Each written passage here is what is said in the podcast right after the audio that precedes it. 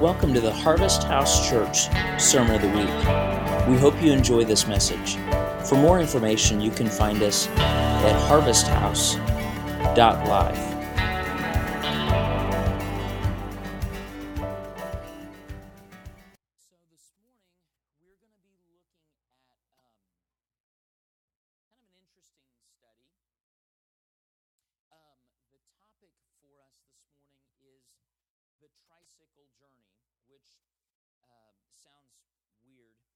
itself. Um, but uh, I felt like this is somewhere that we needed to go. I'm going to get the live stream going here.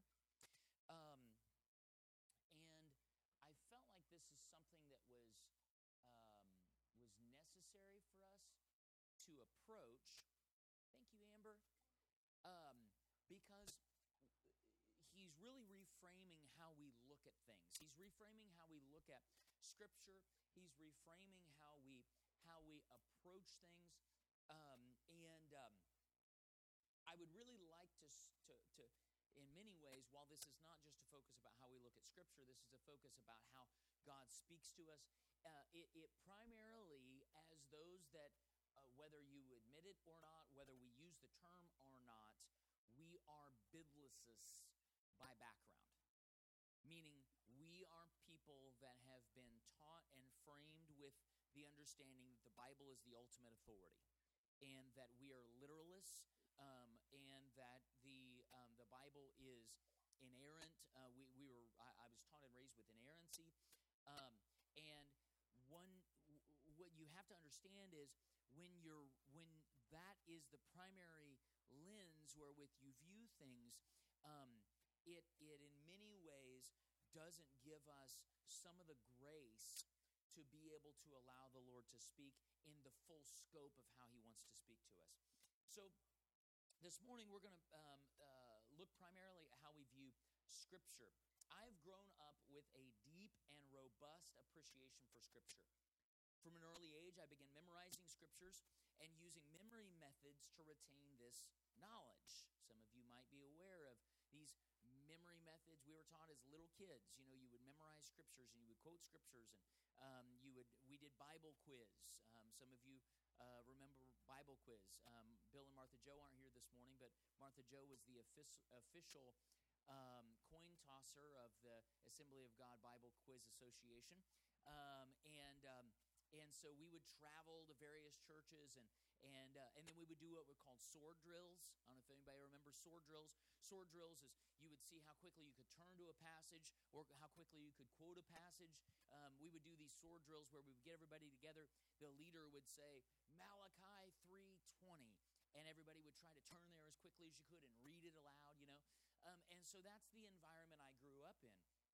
This is proven to be incredibly helpful to me throughout my life. I want to I want to make sure that I'm uh, reinforcing the fact that the, the the background and love that I have for the scripture has in, been incredibly helpful to me. In fact, as I have shared prior, I enjoy spending hours examining scripture, unpacking the words in Greek and Hebrew in an attempt to gain knowledge about what is meant. This has and continues to be one of my favorite pursuits.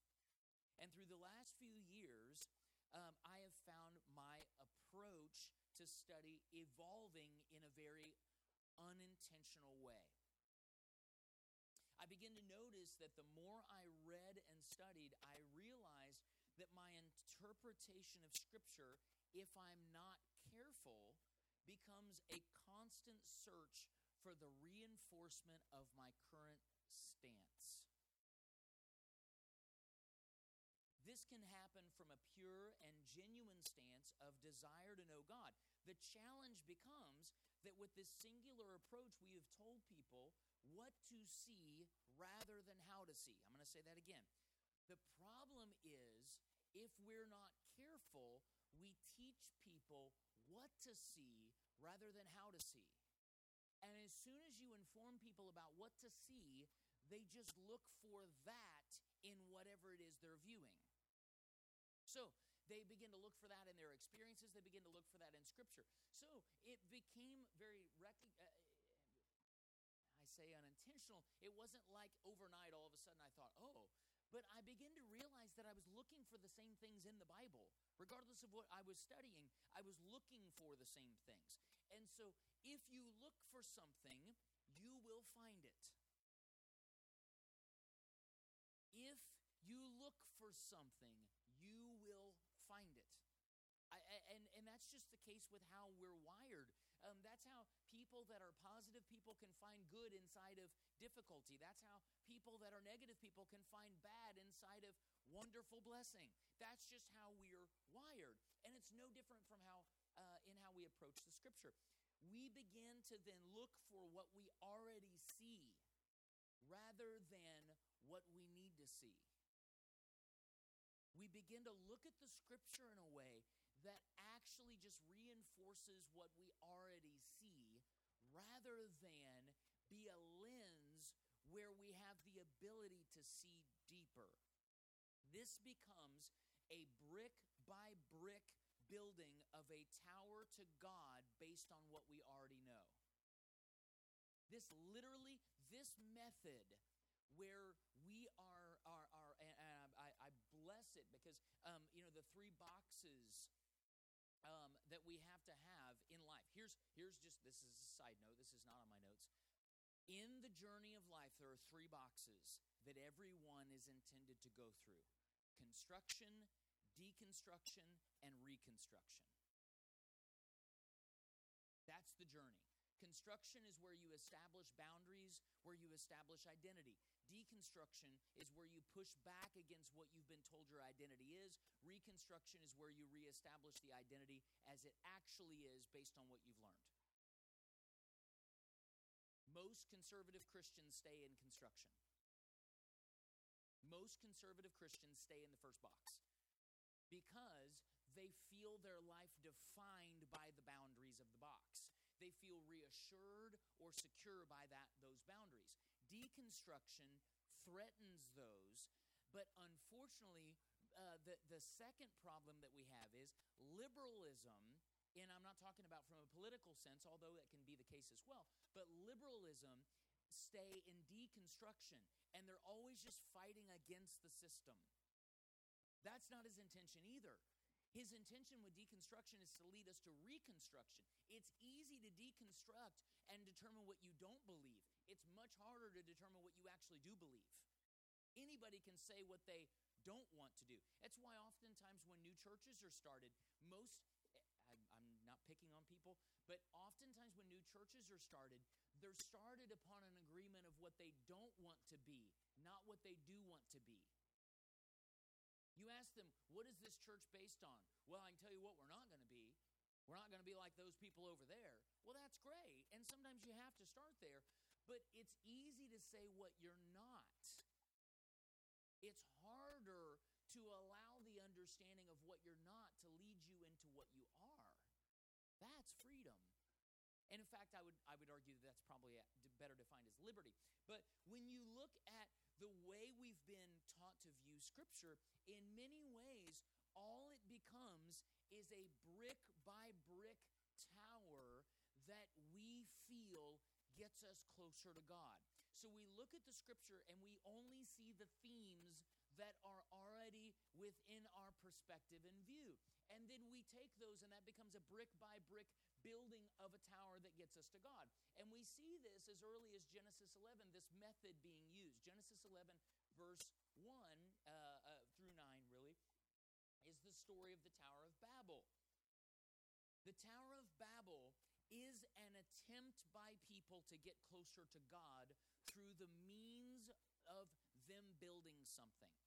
Now, here's the real kicker that I think maybe we've missed within the Tower of Babel story is notice that people were building something to try to get closer to God. Literally, hey, can we build a tower that gets us into heaven? That's what they said. Now, I don't think that they meant like the eternal life kind of heaven that we think about, but I think that they they literally meant we want to be able to see what God sees. So they begin to build this thing in their own strength. Notice the response of God, because in my opinion, the response of God is the thing that He intended all along. God looks down and says, Let us go to them. That's been God's intention all along. Notice what God says. Let them, let us go to them. Come, let us go down. And I understand what it says about confusing the language. And I understand all of that. I'm not I'm not debating any of those things. But what I'm simply saying is if you look at the scripture starting in Genesis 1, God's intention has always been to come down, not for us to go up. Elevator theology has absolutely been a destructive device within most of how we're taught. We're taught that we ascend unto God. And really, I'm, I understand that there's some metaphor there, but uh, but from the basis of even Genesis one, what does the Spirit do? He comes and broods across the waters. Then you have Adam and Eve, where God comes in the cool of the garden and meets with them. Then you have the Tower of Babel, where there's this measure of they're trying to build this thing to get to God. And that's the way we have viewed our study of Scripture. That's the way we viewed our spiritual journey. Our spiritual journey has been the exact opposite of Jesus. I know this is going to be hard, but it's just the reality. Our spiritual journey has been the exact opposite of Jesus. Our spiritual journey, we feel like the more we're filled up, the closer to God and holier we are. Jesus' spiritual journey was never a filling up, but a pouring out. And so that we but we fight against pouring out. We fight against falling. We fight against um, um, the, the, the, the, the difficult, deep work. And, and the journey of Jesus has never been us accomplishing something and then climbing another rung on the ladder of God's acceptance ladder. You know, we go higher. Oh, it's like, a, you know, we, we got to hit the next button on the elevator that goes up. It's not that way. It's just not that way. And what you actually find is he's always trying to get to us. He's always trying to get to us. And if we look that he's always trying to get to us, then we don't feel like there's a requirement for us to do something to absolve our weakness enough for us to be able to get to him. He's not standing in a distance with his arms crossed, waiting on you to get that thing out of the way so that you can get to him. He's just simply saying, Fall so I can come to you. It's just that simple. Be literally the I, I'm firmly starting to believe the only two things that this journey of life requires is humility and yieldedness.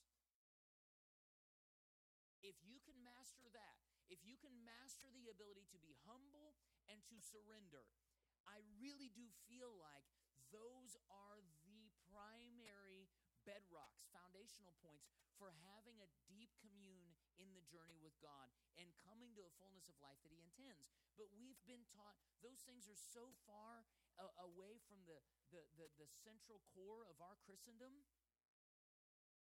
Holiness is at the center. In fact, I, Taught that if God and I were, if I wasn't feeling Him or finding Him, that the first thing that I needed to do was get on my face and repent because there was some deep seated sin in my heart as a six year old child. He just wants your heart.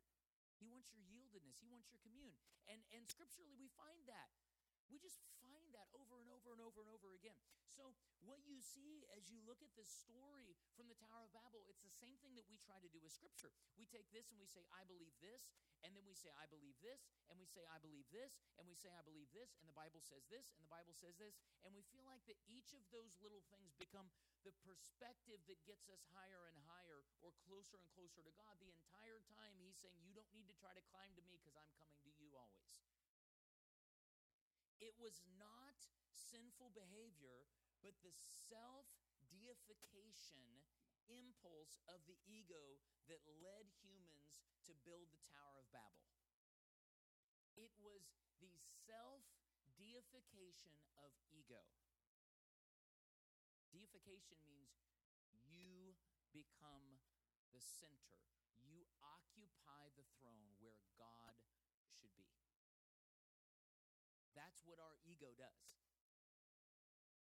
As soon as we fight surrender, we've taken the throne. There's only one throne in our life, it belongs to Him. But the only way He can have that throne is if that we if we do not occupy it with our ego. As soon as we refuse the path of surrender, we refuse the, the, the place for him to have the throne, and we assume the throne of the ego of who we are. It's just that simple. And so, what you see in the Tower of Babel example is that measure where the, the ego of what they could do, what they could accomplish, how they could build something that would get them to God. Does this not sound like how we've been taught in church? You do it. We've got subscribe to it. You fulfill it. It's all based on our, our group's interpretation of what the Bible says anyway. Because I guarantee you the, the, the, the Methodist list, they say is absolutely biblical. The Pentecostal list, they say, is absolutely biblical. The Catholic list, they say, is absolutely biblical, and none of them are the same. So then we feel like that if we adhere to those lists, then God, we get closer to Him. That we're, anytime doctrine or theology starts with a bad question, you get a bad result. The bad question is, how can I get back to God? The right the, it starts with the framework of a separation that never existed in the first place. So a bad question leads to a bad theology. You don't have to get back to God because you don't have to build a tower of Babel based on your list or fulfillments or ideas or objectives. God's always been getting to you. The real question is how can I let him in? That's just it. Thus, the Tower of Babel is the example and leads everyone to building on our own, using all the means that we can accomplish and become available. Thus, religion becomes a very effective smokescreen behind which the ego reigns supreme.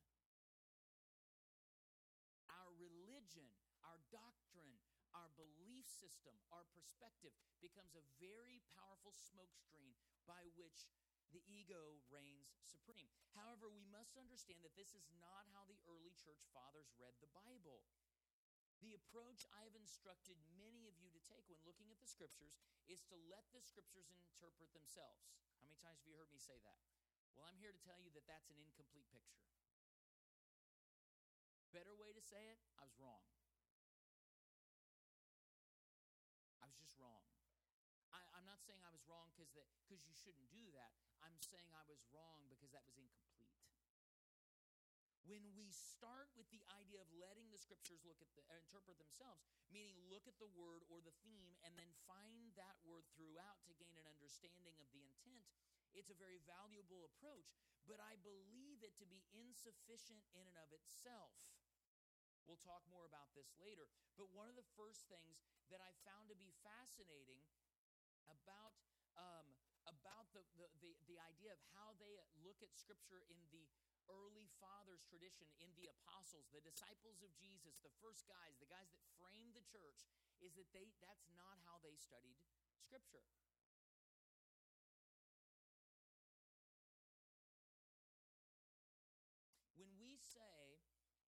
scripture is how we're going to interpret what we believe we end up being unconsciously dishonest and inconsistent because we're relying on our own tradition of interpreting those scriptures without even acknowledging it. Say we're only going to let Scripture interpret Scripture because that's the most honest way to interpret that Scripture, we're ignoring the fact that we're interpreting that Scripture with the lens we already have. The way I read the day of Pentecost is based on the fact that I already believe in charismatic gifts. The way that a non charismatic person reads the day of Pentecost is no less scriptural, albeit it's through the lens of not believing in charismatic gifts. So only having that becomes ineffective. Even more importantly, we must recognize that we cannot rely upon our own experience. There's no such thing as a completely unbiased opinion. Sorry to say. And most of our opinion is based on, our experience, what we were told. Why do we read only the King James Bible? Because my mom, read only the King James, not literally. My grandma read only the King James Bible. My great grandma, my great grandpa, so on and so forth. So why do we do that? Well, I don't know. That's just what we always did. And those things just are there. There is no such thing as a completely unbiased opinion. Since we all use tradition and experience anyway, why not admit it and thereby hold ourselves accountable?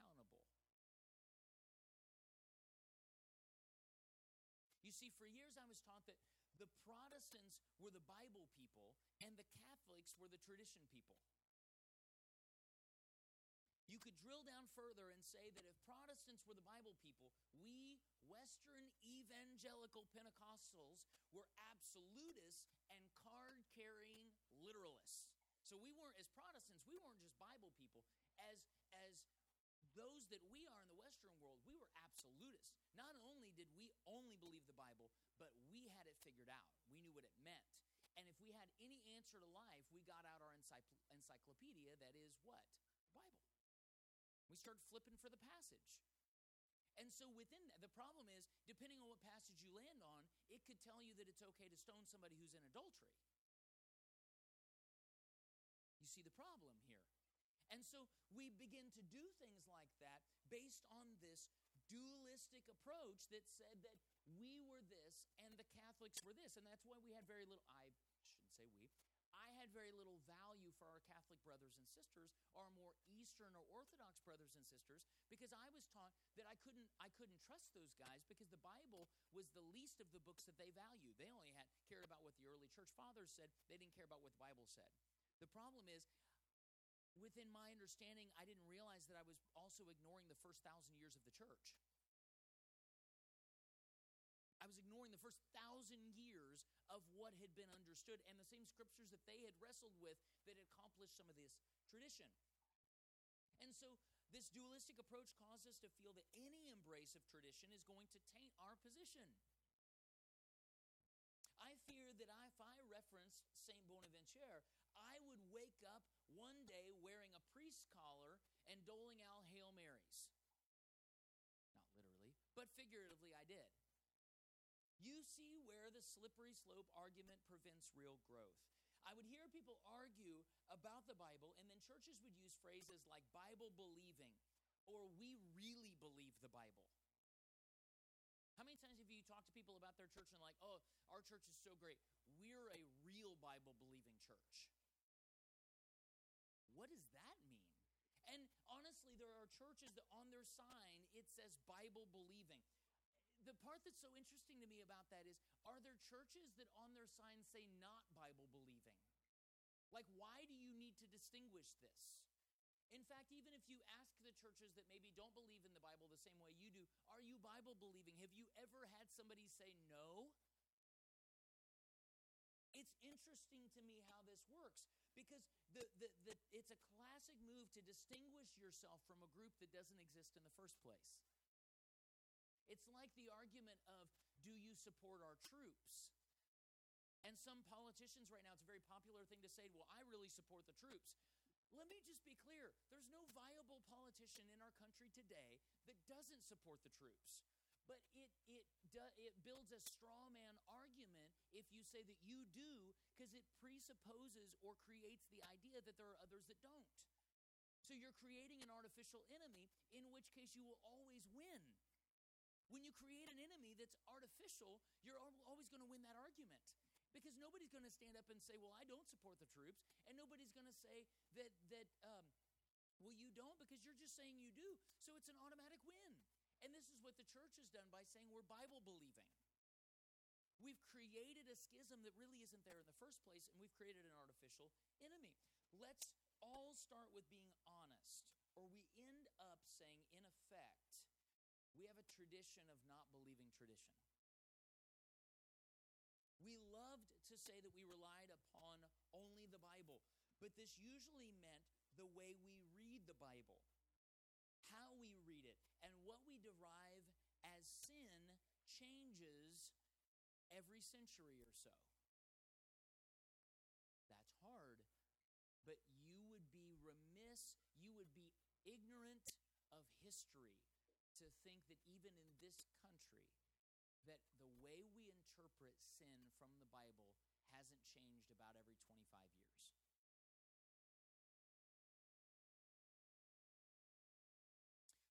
Most of our operative images of God come primarily from our early experience of authority in family and in culture. I'm going to say that again.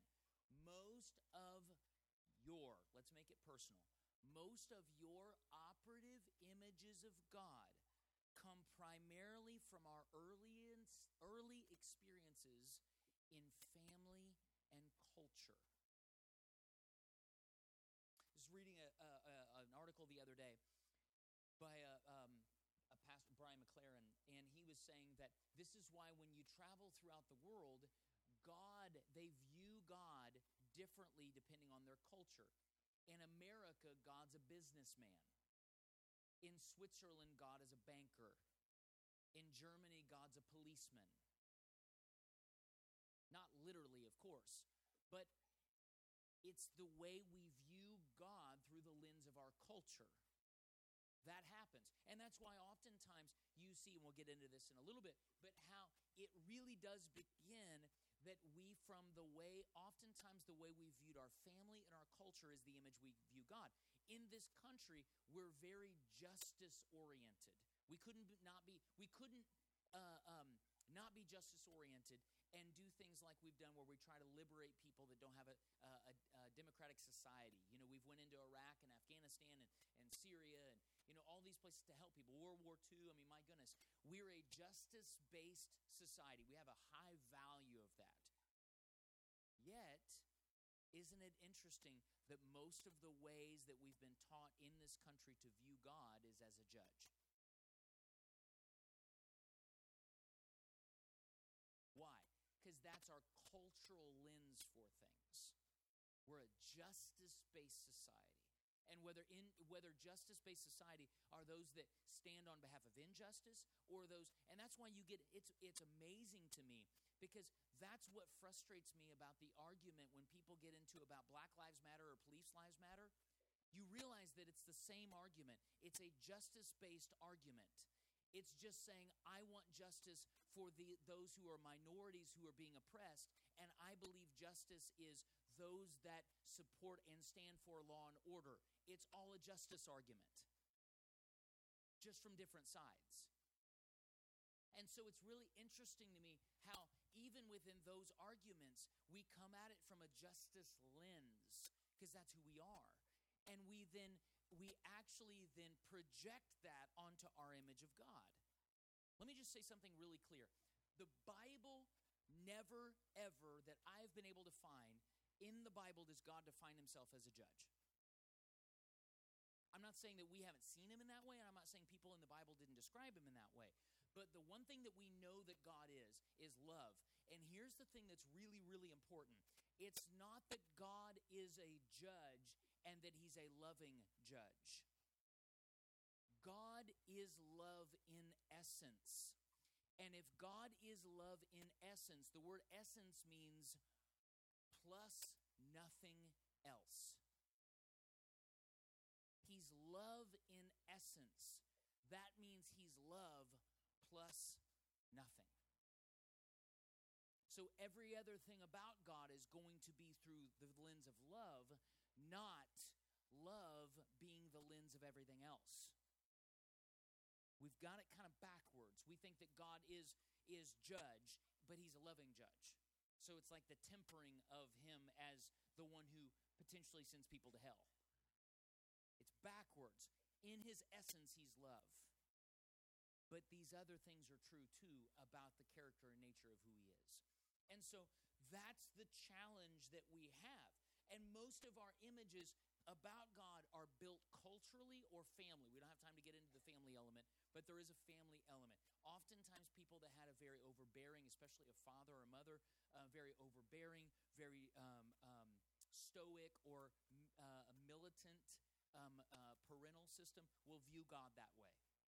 It's amazing to me when you get into, into the, the psychology of it, how many people view God the way they viewed their parents interesting thing, and we don't have time for it. But that's just that way. Um, then we find scriptures to validate that viewpoint. If you want to see God as only judge, you can find scriptures to do that. If you want to see God as only loving, you can find scriptures. If you want to see God as only giving, you can do that. If you want to see God as the one who punishes, you can find those scriptures. But in your, all you're doing is you're starting with your own viewpoint and then building a scriptural case around that. And before you think I've jumped the shark, let me remind you that the Bible, if viewed alone, endorses slavery in both the Old and New Testaments. So the Bible alone can be a scary tool.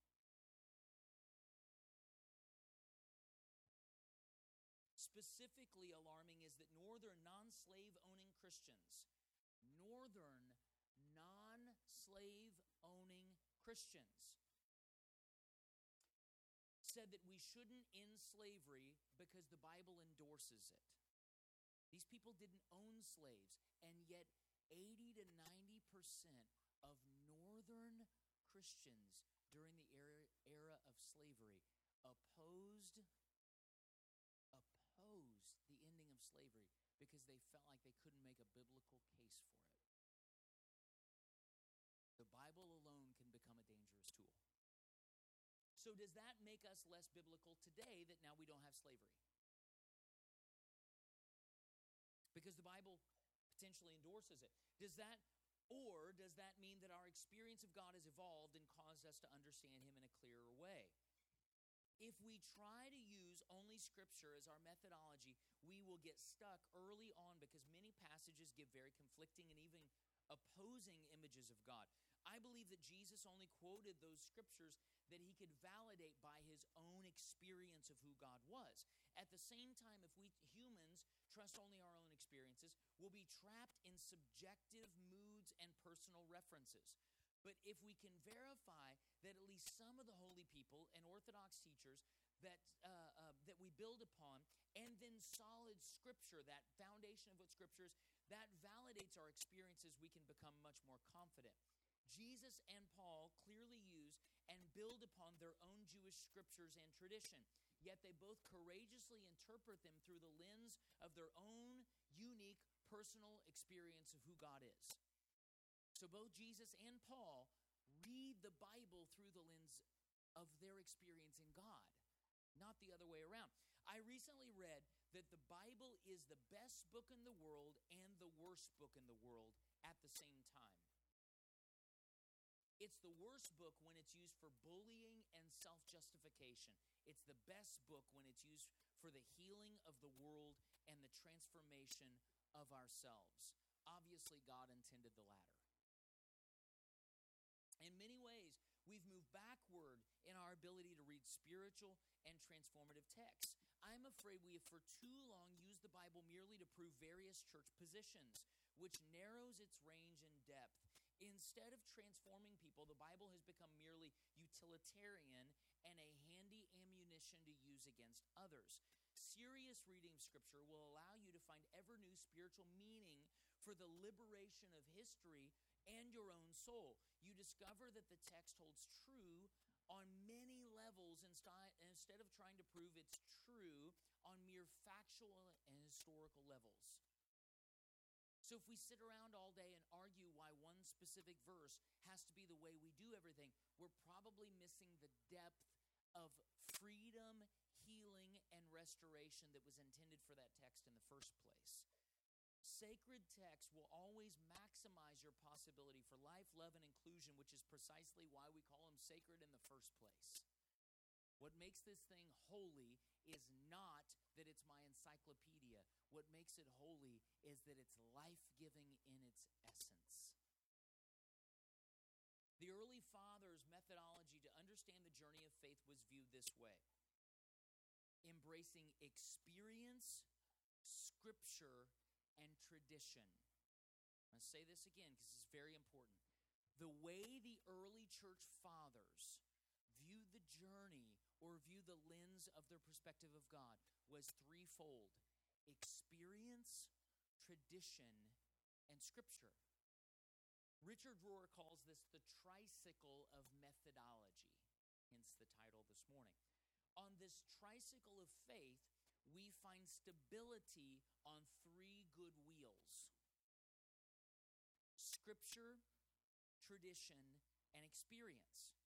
And if we leave off any of these three wheels, our interpretation of Scripture and reality will become unstable and biased according to our egocentric need at the moment. If I want to prove somebody's wrong, I don't care what it is they're doing, I can find a Scripture to do it. It's just that way. And, and quite frankly, if you if I stand here today and say God is so good and God loves you, there are people that can find scriptures that could speak contrary to that. So if you stand alone in scripture, it's like trying to ride a unicycle, which I've never done. However, I don't feel like it would be a very stable way to get where I'm going. So the way the early church fathers read the Bible was not how we read the Bible. They didn't allow scripture to only interpret scripture. The way the early church read the uh, fathers read the Bible was through experience, tradition, and biblical canon. Those three things. The interesting part is the approach used by the apostles as well as Jesus, which that's a whole other conversation, was that the front wheel of the tricycle is actually experience. The front wheel of this tricycle on the journey of faith is actually experience. Now, I know that's difficult to hear, but please hear me out. If we're honest with ourselves, experience is the wheel that we lead with anyway. Experience is already our front wheel. And I believe that this is the front wheel whether you admit it or not. What I mean is that this is the front wheel, even if you believe the front wheel is Scripture, because experience wins out anyway. Your experience or your perspective is the lens wherewith you view Scripture. So your experience is your front wheel, whether you admit it or not. It's already your front wheel.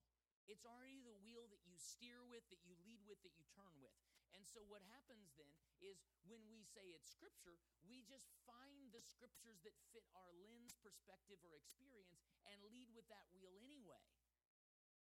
But wouldn't it make more sense if God is a God that desires to be known, it says, taste and see, that we allow the God that we know and the experience that He's always wanting to bring us into to be the thing that's out front, that we experience God and then we sit in stability on the two wheels of Scripture and tradition. But if you start with Scripture out front, your experience of who he is is always going to be limited to what you believe the scripture will allow. So we already missed the point. Often, our cultural, personal, and in many cases, family upbringing will dictate what we pay attention to in the scripture and often what we ignore. We operate with this bias, and in an amazing way, God still works with it. He takes us through the journey, but then we experience something new of Him if we'll allow it. And that experience opens a new door of discovery in how we see Him and how we read the scriptures. So we were already doing this. If we allowed Him to, what would happen is we would encounter God in a way that we hadn't encountered Him or didn't know Him to be. Then we would go back to the Bible and we'd say, oh man, it was here all along, right?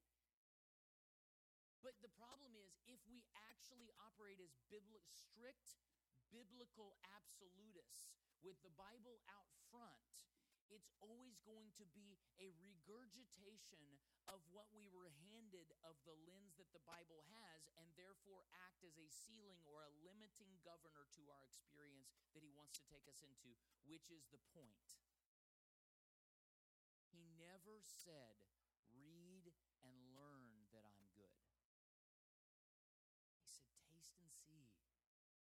then once we've tasted and seen, we look back at the Bible and go, oh my gosh, he was good the whole time.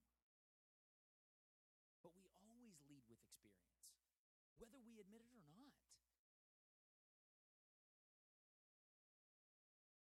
The other two wheels, scripture and tradition, can be seen as sources of outer authority, while your personal experience is your inner authority. I'm convinced that you need and can have both. Both scripture and tradition help name and validate your inner experience. I'm going to say that again. Both scripture and tradition are used to validate your inner experience. Only when inner and outer authority come together do we truly have spiritual wisdom.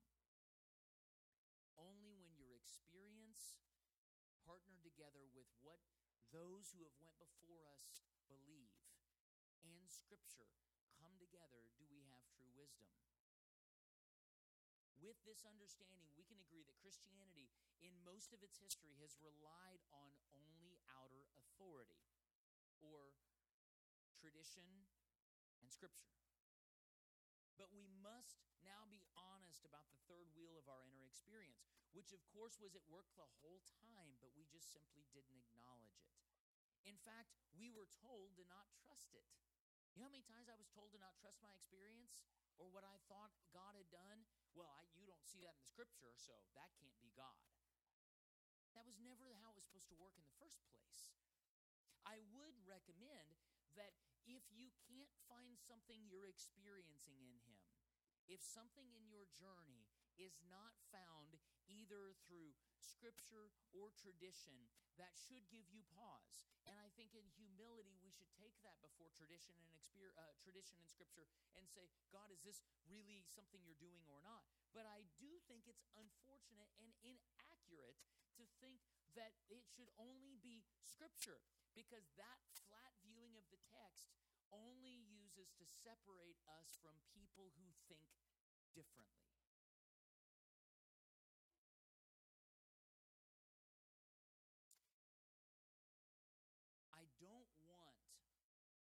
Anything that I'm saying to separate you in the in the extent that says, well, I have to have this now and not this. I'm actually saying something that is far less dualistic than that. What I'm saying is that we have lived in dualism, which said if I valued experience, that means I didn't have a high value of Scripture. Or if I valued ex- uh, Scripture, then I didn't have a high value of experience. What I'm saying is that as soon as you incorporate three, dualism dies. Theology is something that's supposed to be an alignment whereby what we experience in prayer and meditation with life has aligned itself to the balance and the platform that we sit on of tradition and scripture. It should be a great comfort to us to realize when people ask us, hey, don't you think you've gotten off base? I've had people ask me that. Hey, don't you think you've gone too far? Haven't you gotten off base? That we can look at tradition and scripture and find the experience we're having. I'll give you an example. If I were to say to you that we are engaging in a flow of the creative spirit of God where we are finding the move or, uh, um, excuse me, where we are finding the move of the Spirit in creation and nature. And all of the earth is is we're coming into awareness of the work of the of creation and the move of the spirit in all of the earth. Some of you might assume that i'm now a california progressive snowflake. However i just quoted to you some of the writings of the spiritual fathers in ad 50 you see, sometimes what happens is we only find what we're currently hearing to be the measuring stick. So I could stand, stand here and say that we are we're aligning ourselves to a flow where all of creation is is singing and bringing forth his praise and where the trees are clapping their hands and where the rocks are crying out and where the, the ground is birthing forth his presence and now it just sounds like I've mentioned some new agey thing but this is what the early church apostles were saying. So it always becomes relative to what we've known. Finally, I want to reiterate that we're actually contributing to the shared community of restoration, healing, and yes, enlightenment that's been happening since the beginning of humanity. each era and culture is discovering truth through its own lens, vocabulary, and symbols. Each culture is uncovering and discovering truth through its own lens, vocabulary, and symbols. Consciousness is never meant to be a mere personal possession, but as the Latin root conscience indicates, it was first and foremost a shared experience. The meaning of the word conscious, uh, consciousness in Latin means to know alongside or to know with. So we're stepping into a knowing that's greater than us, is the point. And in that experience, we find who he really is. My, tri- my private truth is never big enough to be helpful. What I've noticed is that most people that have a stance that would be considered extremely fundamentalist and are rigid in their approach come from a broken environment. This is really, really important. Most people that I've encountered who are absolutely rigid in their stance about what they believe and that it's got to be this way come from some type of broken or challenged environment. Many of these people come from a shattered, broken, and often violent upbringing. This causes them to demand for a view that is absolute when they actually do find something stable. They demand that this is objective truth. It's absolute truth, when in fact, in most cases, it's not objective, it's subjective. My family and my tribe, this would be what they might say, my family and my tribe was shattered. So I need to have very concrete borders and absolutes about who is in and who is out. Why? Because who's in and who's out was something that was, I was always grappling with growing up. My tribe was my family. There was there was divorce, there was discord, there was challenge, there was this, there was that. And so I need to have absolutes in order to feel confident and secure. So, interestingly enough, one of the things he's been helping me with is to have a better appreciation for those that don't get it because they've got a story too. They didn't get there on their own. Most people are not fundamentalist, absolutist, uh, rigid because they just woke up one day and thought it was a good idea. They're more than likely that way because that's the only um, stability they've ever had. And they don't know any different.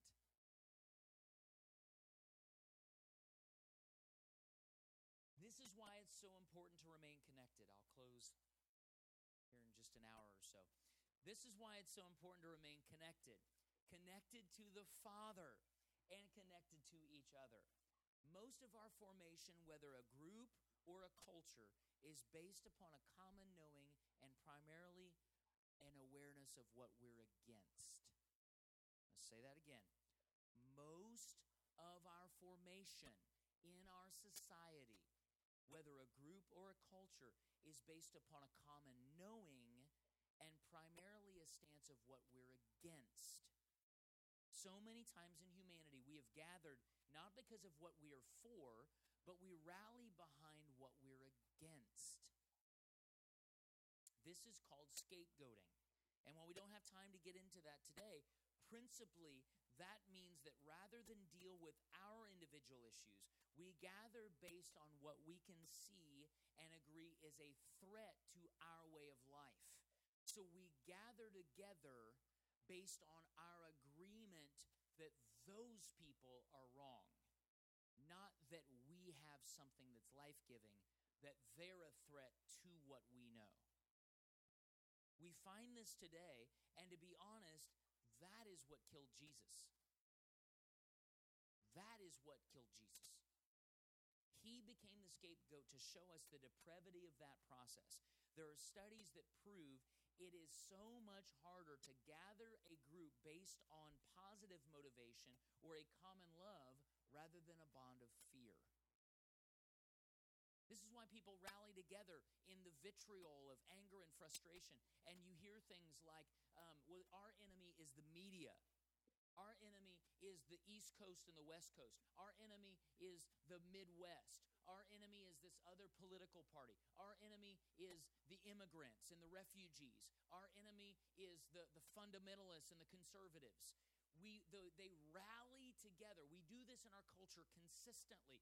We rally together, even as even as charismatics or Pentecostals, we rallied together. It was more of based on what we have that others don't have and why they're wrong because they don't have it.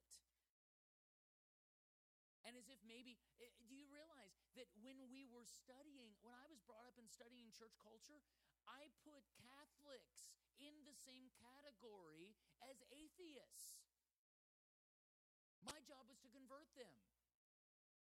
And if I'm really honest, if we really, really, really drilled down, most of us, or a lot of us, put uh, uh, Presbyterians and put Episcopals and put Lutherans in those categories. Put Baptists in that category. Baptists. Why? Because I had to affirm what I know. And the easiest way to rally a group is to hold to what we know by establishing what we're against. So we must stay connected. We must be able to surrender ourselves to one another and to God to really deal with our stuff. The reality is that you were not designed to bear the weight of this journey alone.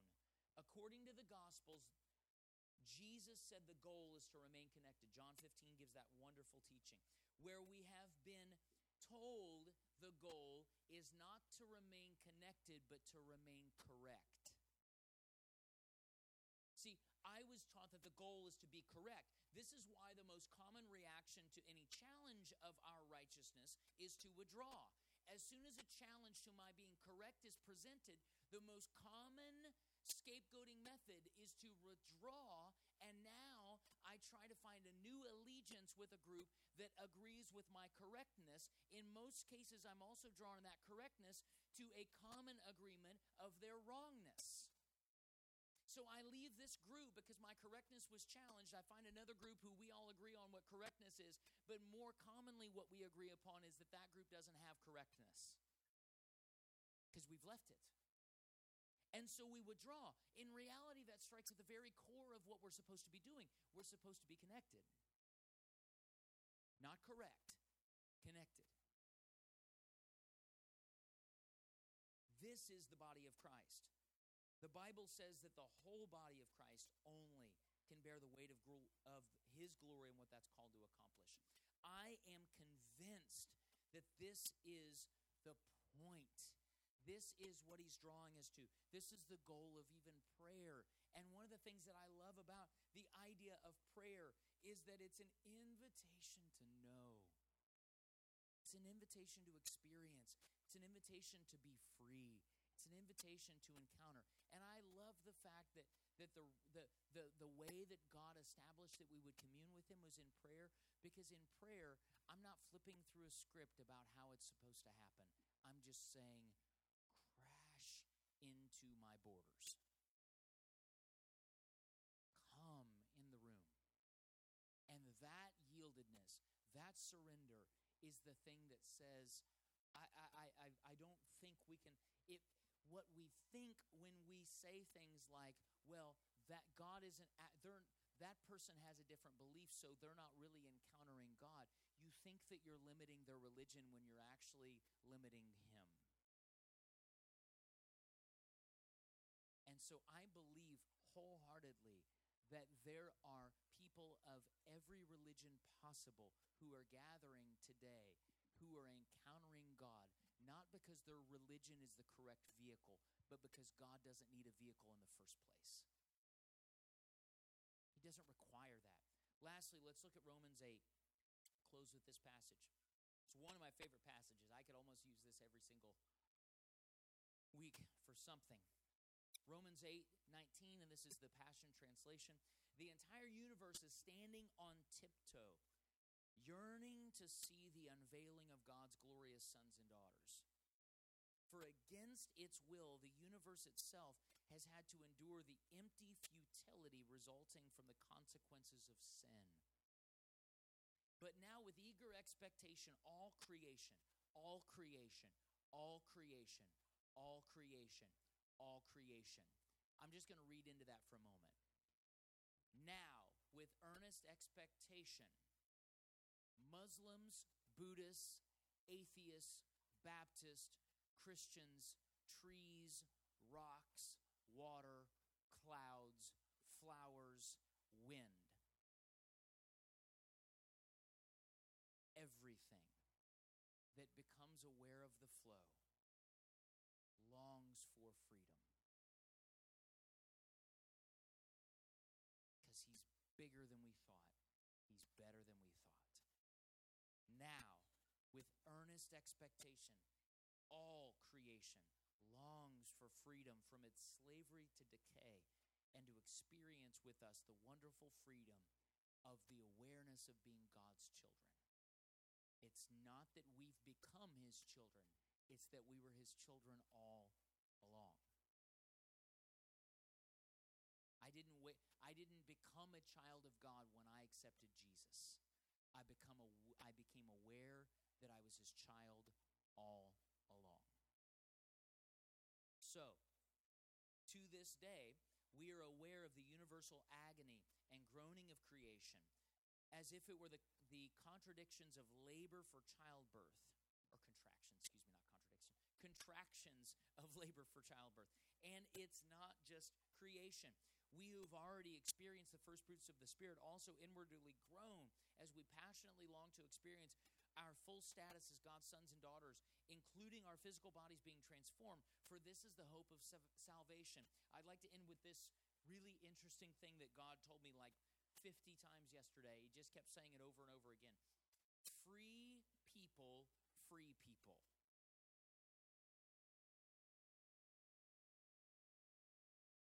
Free people, free people. That is the point.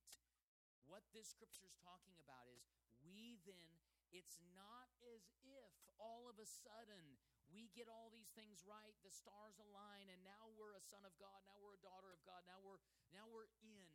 And so now all of a sudden God can begin to work. Guess what? That is arrogance beyond arrogance. He was already working. I just got in the flow. I just aligned to what he was doing all along. And in the midst of that, what this passage says is, I become free.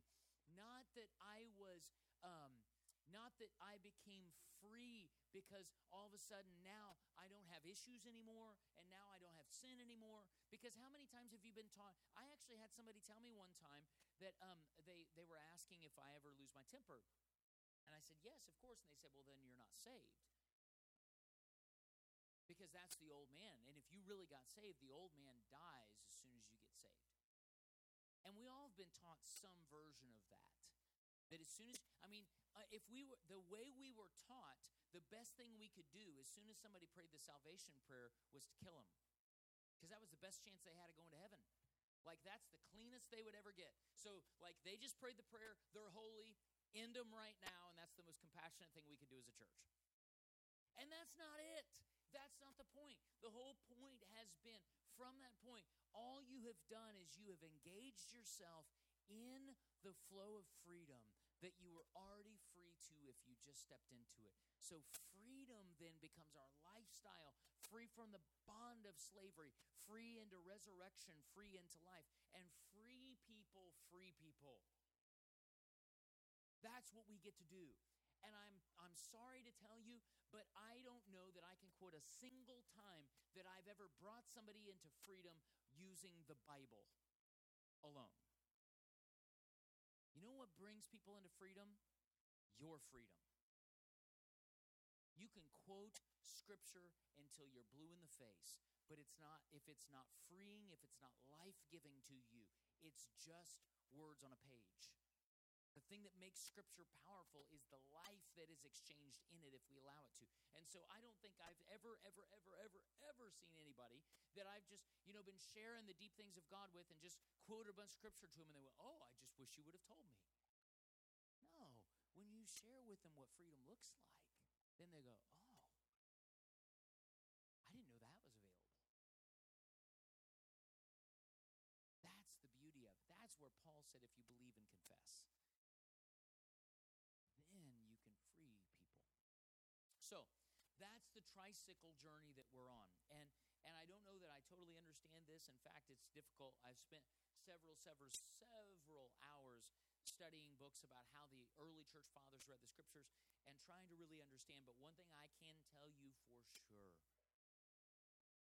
it was not a weaponized gospel. It was not a flat text. It was not absolute. It was always something that we were saying, Come and know God, come and know God, come and know God. And then within this journey, we just get to experience Him. Those things, both tradition and scripture, begin to be our foundation that keeps us stable and secure. So, Father, we thank you for this. We thank you for your word. We thank you for the word that you speak to our hearts, as well as the word that you gave to us in biblical canon. We thank you for those who have went before us, those that have given their lives to to laboring over the same passages that we have.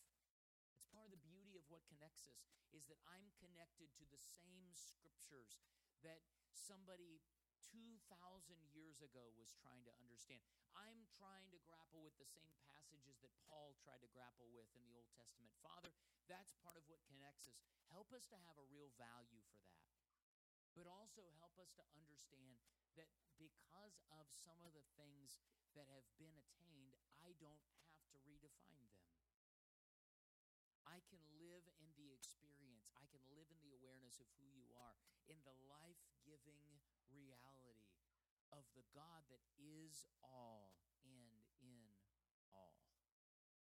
And that within that, I don't have to question your goodness based on some verses that somebody has told me, but I can find the verses that showcase that you're good because I've already known that to be the case. That I allow the scripture to continue to reinforce the you that I'm finding and knowing. And that within that, I move from construction to deconstruction to the reconstruction of the God who is, the God who's good, the God who's faithful to all, the God who is loving to all, the God who is good to all. We thank you and we love you. In Jesus' name we pray. Amen. All right. God bless everybody. Have a great rest of your Thank you for listening to this message from Harvest House Church. For more information, find us online at harvesthouse.live.